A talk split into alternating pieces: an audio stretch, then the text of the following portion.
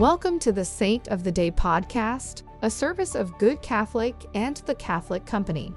Join us each day as we share the story of a unique saint in three minutes or less. Today's saint is Saint Simon and Jude Thaddeus. Saint Jude Thaddeus, who lived in the first century, was a blood relative of Jesus and one of his twelve apostles. He was known for his preaching healing exorcisms, and his appearance was said to have closely matched that of Jesus's. He's the patron of impossible causes, desperate situations, and hospitals. He also wrote the book of the Bible that bears his name.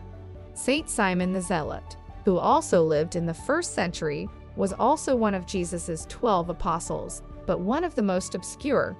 He earned his name for being zealous for the honor of Jesus showing a holy indignation towards those who claimed Christ with their lips while dishonoring him with their manner of life.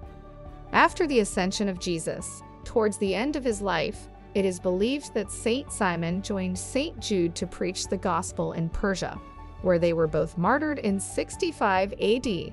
Saint Simon the Zealot and Saint Jude Thaddeus share a feast day on October 28th.